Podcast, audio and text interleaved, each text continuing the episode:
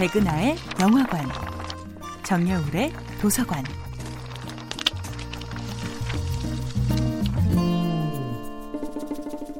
안녕하세요. 여러분들과 쉽고 재미있는 영화 이야기를 나누고 있는 배우연구소 소장 백은하입니다. 이번 주에 만나보고 있는 영화는 리들리 스콧 감독, 맷 데이먼 주연의 이천십오 년도 영화 마션입니다. 영화 마션의 원작 소설은 이런 문장으로 시작됩니다. 나는 완전 망했다.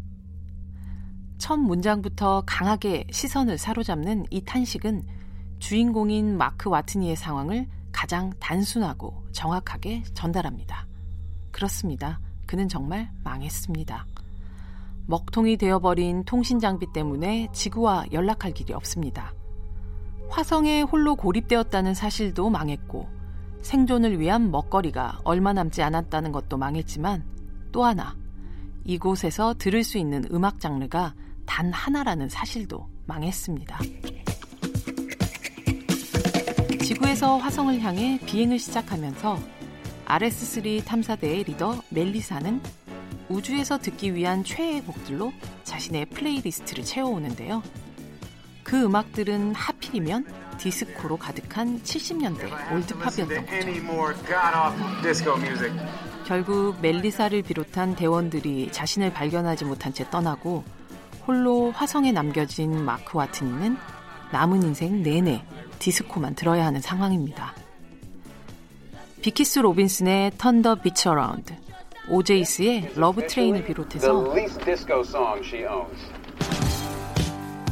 도나 썸머의 핫스터프, 아바의 워털루, 데이빗 보이의 스타맨처럼 엉덩이 들썩들썩하게 만드는 노래들은 절망의 기운이 가라앉을 틈을 주지 않고 흘러나옵니다. 만약 멜리사의 플레이리스트가 잔잔한 클래식 피아노 연주나 비장한 오페라로 채워져 있었다면 어땠을까요? 아마도 와트니의 생존이 이만큼 활기차지는 못했을 겁니다. 촌스럽다고 놀렸던 대장의 음악은 결국 흥겨운 노동요이자 지치지 않도록 달래주는 든든한 응원가가 됩니다.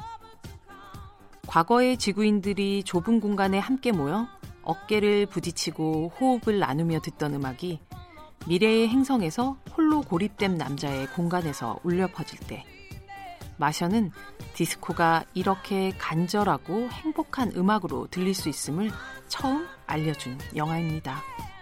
백은하의 영화관이었습니다.